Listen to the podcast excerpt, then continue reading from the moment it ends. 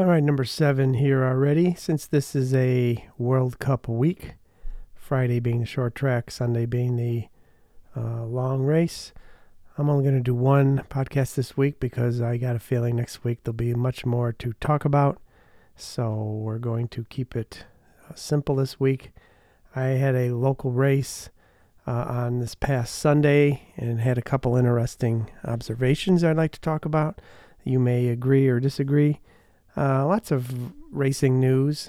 Um, even though the race hasn't happened yet, there's some good stuff behind the scenes. We got a hot and not so hot, and then some changing gears. Got a couple new product things. One of them very annoying, one of them very interesting that I may actually look at purchasing. So let's get going. This is Short Travel Magazine. Short Travel Magazine.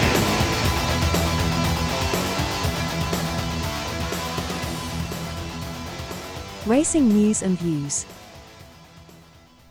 All right. Well, Matthew van der Poel is still kind of on my mind after that horrible World Champs episode. Still can't believe he did that. But uh, what are you going to do? Um, rumor has it, and I don't know, he's supposed to race this weekend in Andorra at a World Cup. I he's on the start list, but I can't imagine. I don't know. He's going to do that. He's not at the the Vuelta, so I'm not sure exactly what's going on. He is definitely, at least he says himself, going to race a test event for the Olympics uh, next month, which should be interesting. I wonder how many. I would think most of them would probably want to do that. I remember last Olympics, Jolanda, I believe, won the test event and then went out and won the Olympics. So maybe there's something to that. Uh, I haven't seen any announcements yet about the course or anything as far as what that's. Granted, it's a year plus away, but uh, interesting. So I would love to see van der Poel show up and give it another go just to kind of get the cobwebs and get that horrible world champs experience uh, out of his recent memory he's obviously as fit as anybody could be right now. So let's see what happens. Um, who else is going to be there? Well, we know Pidcock's going to be there, and my bet is on him. Then, of course, you got all the usual uh, candidates. You got Nino, who's if he's not, he's he could easily be on the podium again. He, he's in the lead right now of the overall. So that dude is probably the most consistent not only the greatest of all time win win tallies, but man, has he been on the podium more than he's always up there. I don't think anything less than fifth or sixth would even would be mind blowing to people, except for that dud he had a few a few races ago after he won his his 34th. That was that was the worst he'd ever had. I forget what it was 24th or something. I think that I think he just chilled out on that one. That was pretty obvious. Um, so I'm looking forward to see what happens. Um, on somebody uh, somebody who hasn't been racing now for two years, Annika Annika Langvad of Specialized. Uh, I see on her Instagram that she was training, and she rides her gravel road bikes a lot. And she went and did a World Gravel Race. There's a UCI series that nobody's really talking about it very much. Um, they talk about the gravel worlds a little bit, but these regular UCI gravel races uh, kind of fallen under the radar. I follow them only because some some cross country people do do some of these races, so I find it remotely interesting. At least it's kind of off road, sort of, kind of. But anyway, yeah. So she was doing some training. She's always, ever since she retired, she looks ridiculously fit. She's clearly riding, even though she works uh, full time. So she went out there and got second place to the great Mariana Vos, which is pretty ridiculous to think that she just kind of cruised over there and with some training at her local uh, environment got second place to Mariana Vos. And it wasn't by a lot. I'm pretty sure the video I saw, Vos kind of took off at the end, like the last, you know, last uh, couple hundred feet and and won like in a sprint more or less. So that's pretty cool. I wonder uh, if she could have won a few more years, uh, or if she could have transitioned to the marathon. But either way, that, that's pretty cool. I like to see uh, these people who retire kind of keep going, at least locally. Of course, uh, speaking of retiring, we got uh, Henrique Avancini retired, although it's not, I didn't watch all the video. It's all in, in subtitles, and I kind of got, it's very long. It's almost 40 minutes of him talking about retiring. So I didn't watch, I only watched about first 10, and then I kind of got bored, I'll be honest. So I don't know if he's saying in there, I think what he's saying is he'll retire at the end of this season, not right now. I can't really tell. I'd have to go really do some deep research, but he's come to a conclusion. It's time to retire, yada, yada, yada. Oh, but is he retiring now? Because then he does mention in his Instagram uh, post that he'll announce later what is like the final celebration or event will be. So uh, I don't know. I'm not sure what's going on there, but that would be kind of a bummer. He, I always thought uh, he was an entertaining guy to watch. He'd go flying out of the gate and then kind of drift back, pretty much like me, except at 500 times better than me. So his team will live on that he started, and hopefully, I don't know. He did win the marathon world champs, not too, you know, a couple what a month ago. So maybe he'll kind of pop into these events. I wonder if he could, uh, if he's talking like completely retiring or like Cape Epic type stuff, even maybe not at the pro level. I don't know. Be curious to see what he does afterwards. He was so visible as far as like the Brazilian model of racing. We'll see what happens. Uh, that was kind of a inter. I'm assuming we're going to see a few more retire announcements. Somebody who retired and didn't I didn't realize it. And this is a name only you diehard World Cup followers. Remember Barbara Benko?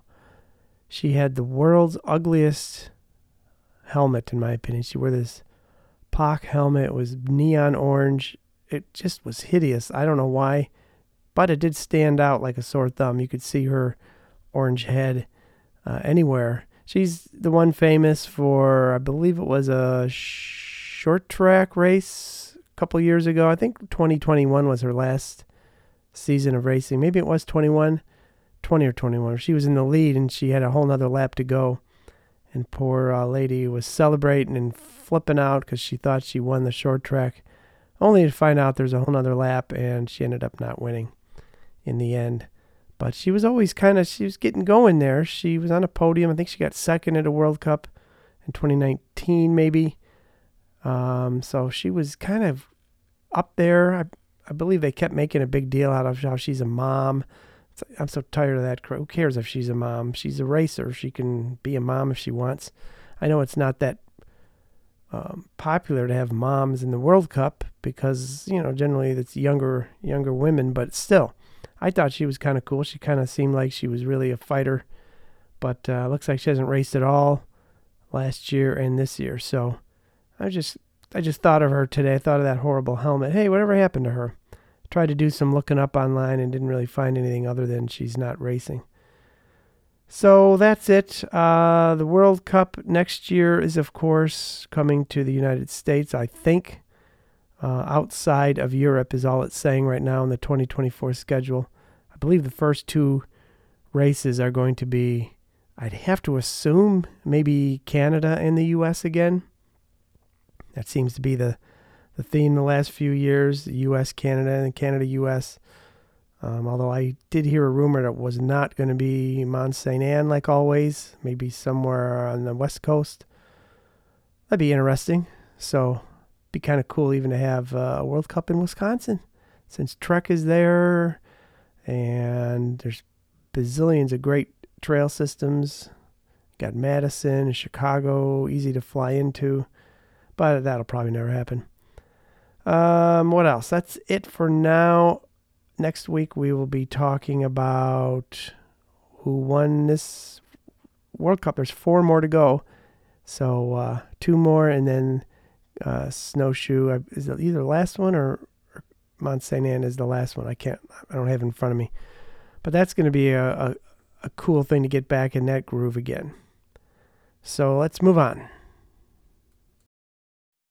Interesting tidbits. Curated just for you. All right, this week, here's an interesting tidbit. I, of course, as you know, maybe you don't know, am based in the Chicagoland area and frequently go up to Wisconsin, which is the state right above me, because they have a very healthy eight or nine race series that's been going on for over 30 years. I Trek now owns it, so it's very well done, very very well populated. I mean, with racers. And when I get there, there's hundreds and hundreds and hundreds of people at some of these events, and some of the best trails in uh, Wisconsin. So I've been going to that, I don't know, regularly now for, I don't know, four or five years, off and on before that. And the Chicagoland race scene this year expanded to a whopping three races from one. We had one there were some races out in the west of in, in Peoria area, in the southern area, but for Chicagoland, it was pretty much one race a year. It was Palos. It's a very famous trail system. It's actually on the property where the uh, Manhattan Project part of that was taking place, I believe. There's a lot of history in this particular forest preserve. Um, huge trail system, many different trails. Been there a long, long, long time. Very well uh, very well known amongst Chicago people. They have a race once a year, August ish. Used to be called the Pumpkin Smash back in the 90s when I first found it. They literally smash pumpkins uh, at the start line. You have to ride through them. It was kind of fun. But it kind of um, morphed into a regular kind of an event. Well, this year they added two new trail systems in Chicago, about an hour apart. And they made it a three race series. I skipped the first race for other reasons and and went to the Palos one a couple weeks ago, and then I went to just a few days ago the third and final Paul Douglas Woods uh, race. I had went up there a week ago on Saturday and rode rode that one thing they really really did well. I got to give the CAMBr, the Chicago Area Mountain Bike Riders Club, the ones who build the tr- these trails and put these races on, they put up the course maps ahead of time. So I could print this thing out, go to these places, and ride the more or less exact trails that the race was on in the right direction. It was fantastic. I, I was able to literally simulate. I rode the, the, the same route the race. I did it twice on Saturday. It's very long. It was one lap, 10, around 10 miles, all single track. Very took over an hour. It was very uh, technical course, not particularly hilly, just a lot of twists and turns. But uh, that was really awesome. But it happened to be about felt like a million degrees out there. It was one of the hottest. I sh- it's not even the heat; it was the humidity, as they say. It was so humid and hot, and people were. I mean, I saw them laying on the side of the trails, like with uh, heat stroke. I mean, it was brutal out there and I was no I knew it was coming. I mean, I was sitting in the parking lot. I knew it was going to be extremely warm. I just didn't realize how overheated you could get just even in the woods and when it's humidity and heat like that. Um, so I started, you know, I only had one, I only have one water bottle on my bike. Again, that's the thing I hate most. I would have loved to have two giant water bottles, but uh, I do not. But here's the interesting thing. Here, all this talking to get to my simple, interesting tidbit.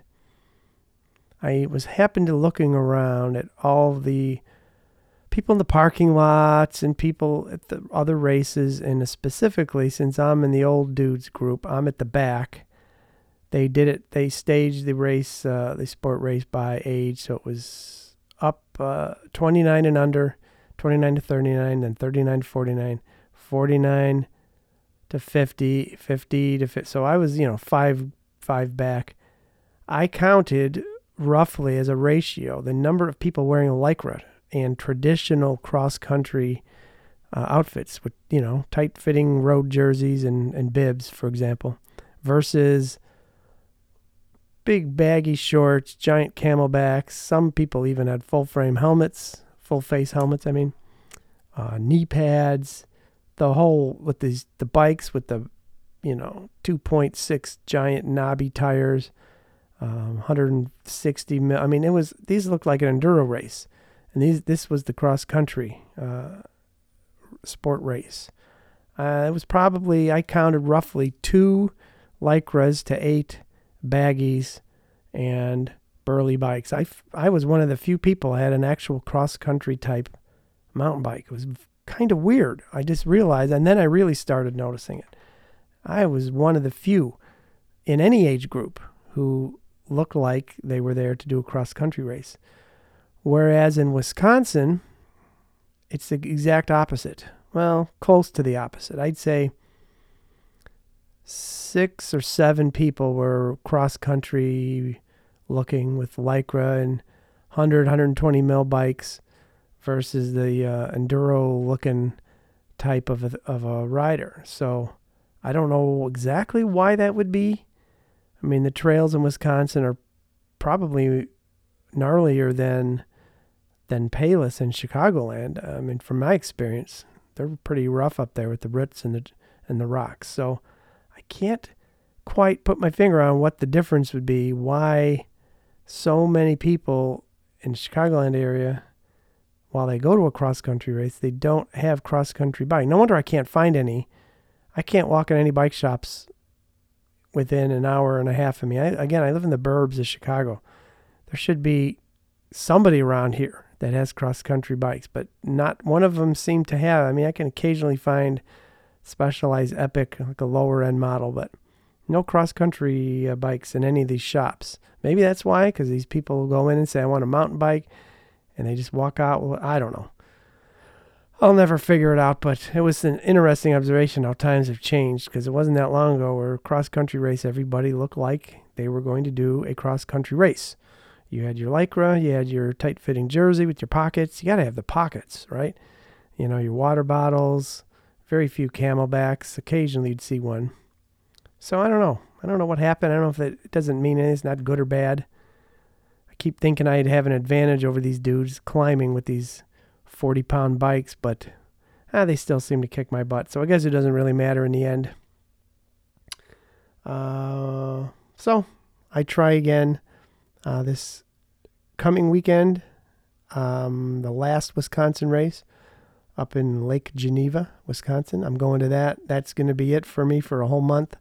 Then I have one more, and then I think I'm done and I'm not in any shape. It's 105 million degrees outside right this week. I can't even ride outside really safely. I'm going to end up riding in the trainer, I think, once or twice to get ready, and that's it. So I don't expect I'm going to have a great ride this weekend, but I'll do it. My family will be up there with me. We're going to spend a couple days up there, and that should be fun just for that reason alone. So here we go. Let's go talk about what is hot and not quite so hot. Hot. And not so hot. All right, I'll tell you what's hot is that lady's voice right there. That's a cool voice. Uh, a friend of mine actually does those voices for me. But anyway, that's not true actually. Uh, hot. Keegan Swenson is hot. He was hot last year.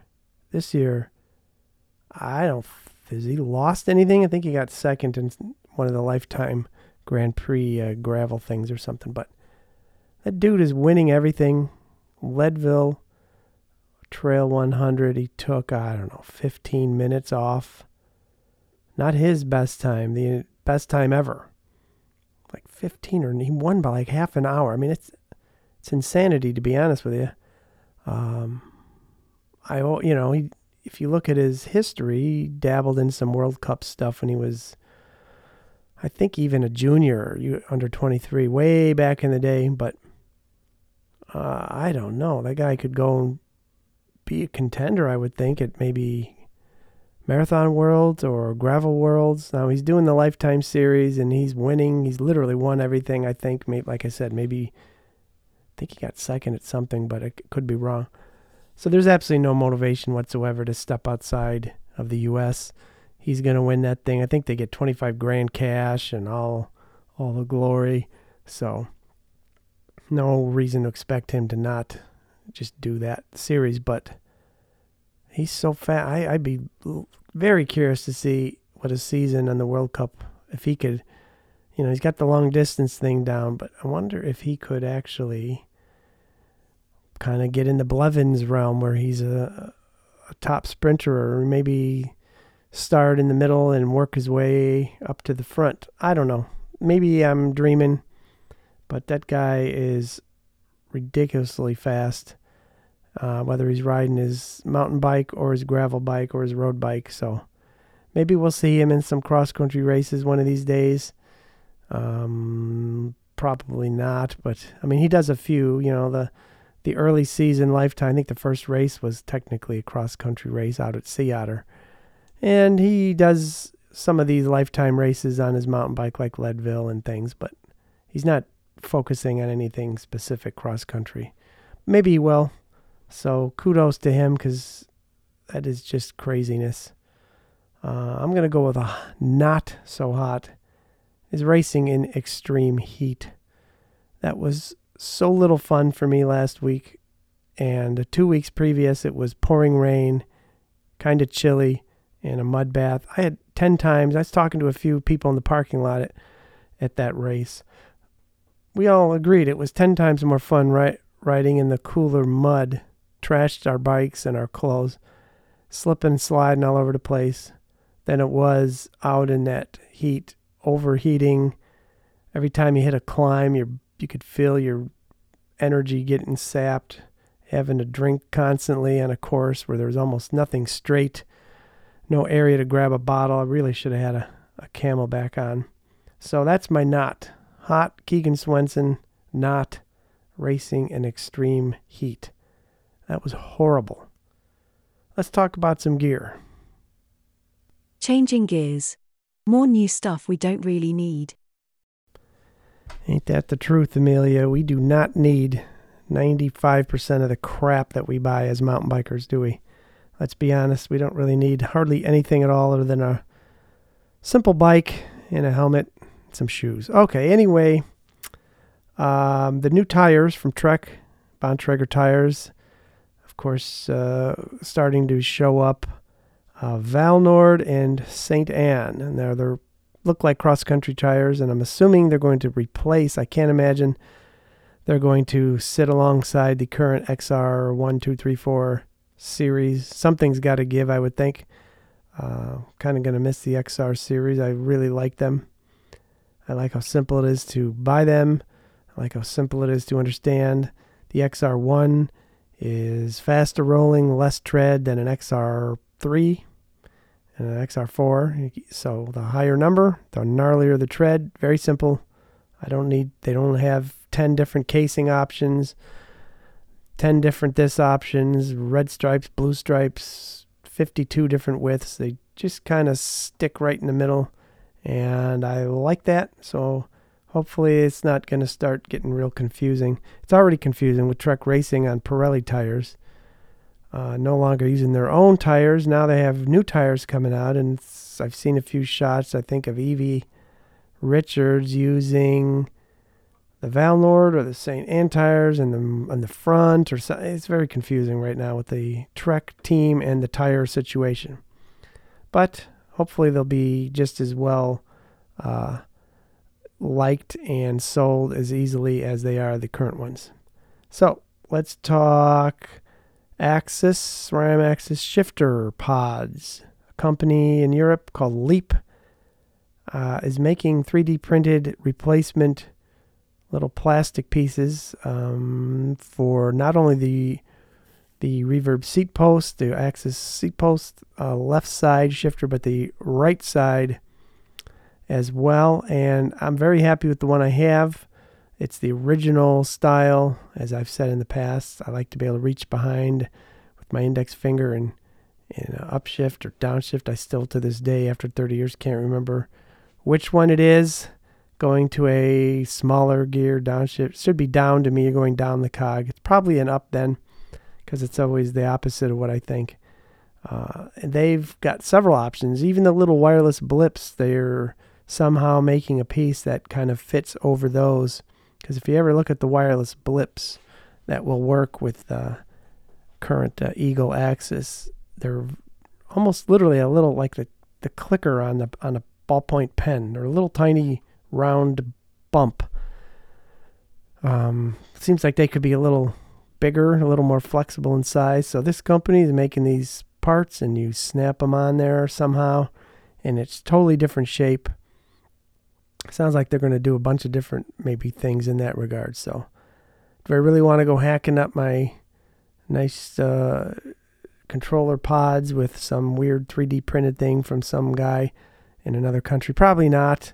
But I'm going to look at the wireless blips. There's a couple places on my bars where I when I grab that area right by the stem, the flat area, when I'm just kind of riding along on the smooth areas. I would love to be able to shift re- with my fingertips. So I'm thinking of throwing a few on there. They're not terribly expensive and they're very easy. Just tape them on there somehow to the bars. So I don't know. I'm gonna I might give them a try and see what happens.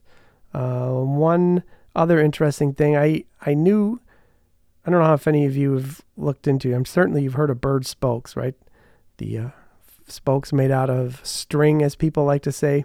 I actually have the fat bike wheel set built with Berd spokes. Last year, they've been perfectly fine. I only did it for the weight. I didn't do it to get any type of magical vibration damping that they claim. But I knew Henrique Avancini has had these white spokes on his bike for the last couple seasons, and being from Brazil, I'm assuming they were somebody else's uh, fabric spokes because I know there is another brand in a Poly something, that seems to be doing exactly more or less what Berd is doing with their their spokes. But now Berd sent a press release out today saying, "Hey, our first World Championship." Henrique Avancini using the wheels with the spokes, so that's pretty cool. Um, so I don't know if you'll see. They're so expensive. I can't imagine them ever really becoming mainstream. Certainly not OEM. Uh, but they are light. I'll give you that much. They look kind of cool and they're light. But we'll go into that some other day. Um, what else? Something that is disturbing is uh, WTB is experimenting with 750B wheels for gravel bikes. That's right. 700C is not enough. They got to make them bigger. Of course, the fork, I think it was Moots who's working with WTB in Steamboat Springs there. Um, of course, the forks probably got to, well, not probably, it has to be different. The geometry, the frame, the whole bike has to be obviously accommodated for these larger diameter wheels, which are heavier. I mean, it's the same argument when 29ers came out. I I can't imagine. I hope that doesn't take off because then we're going to end up with three different wheel sizes for road bikes 650, which aren't very popular, but they are around. It is a way to get uh, fatter tires on typical road frames often. It's kind of dying out, I think, but it's still a current thing. Uh, your 700 and now your 750. So I don't know. The only time these larger wheel things seem to make sense to me is when the rider is physically larger and their bikes should then be physically larger to match them, at least to some degree. You can't doesn't scale up in perfect scale with with how much larger they are than the average person, but it kind of makes sense. A larger person might have a larger wheels, a little more tire to them. I don't know, but man, they just don't stop, do they? You know, road bikes are pretty pretty old school. They haven't changed the wheel diameter in bazillions of years. I I kind of hope that one just dies out and that'll be the end of that.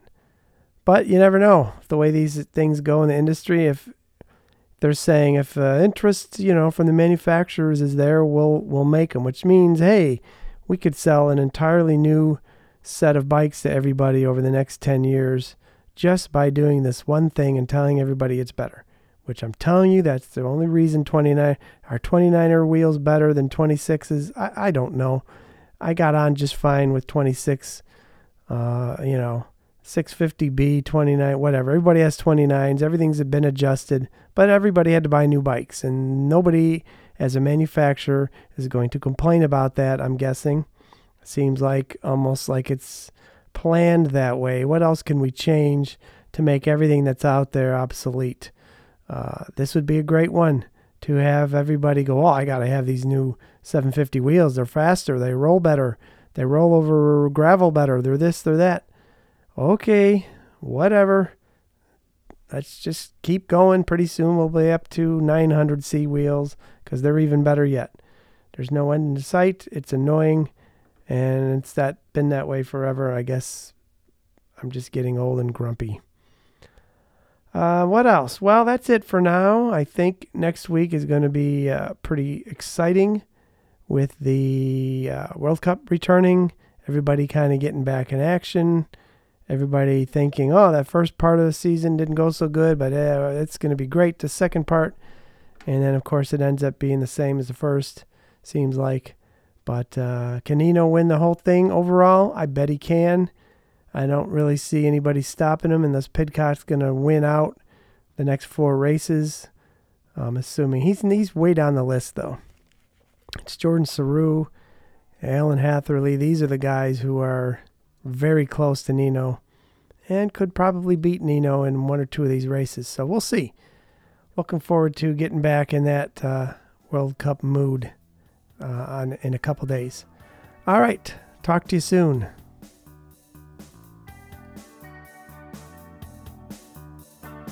Thank you ever so much for listening to Short Travel Magazine.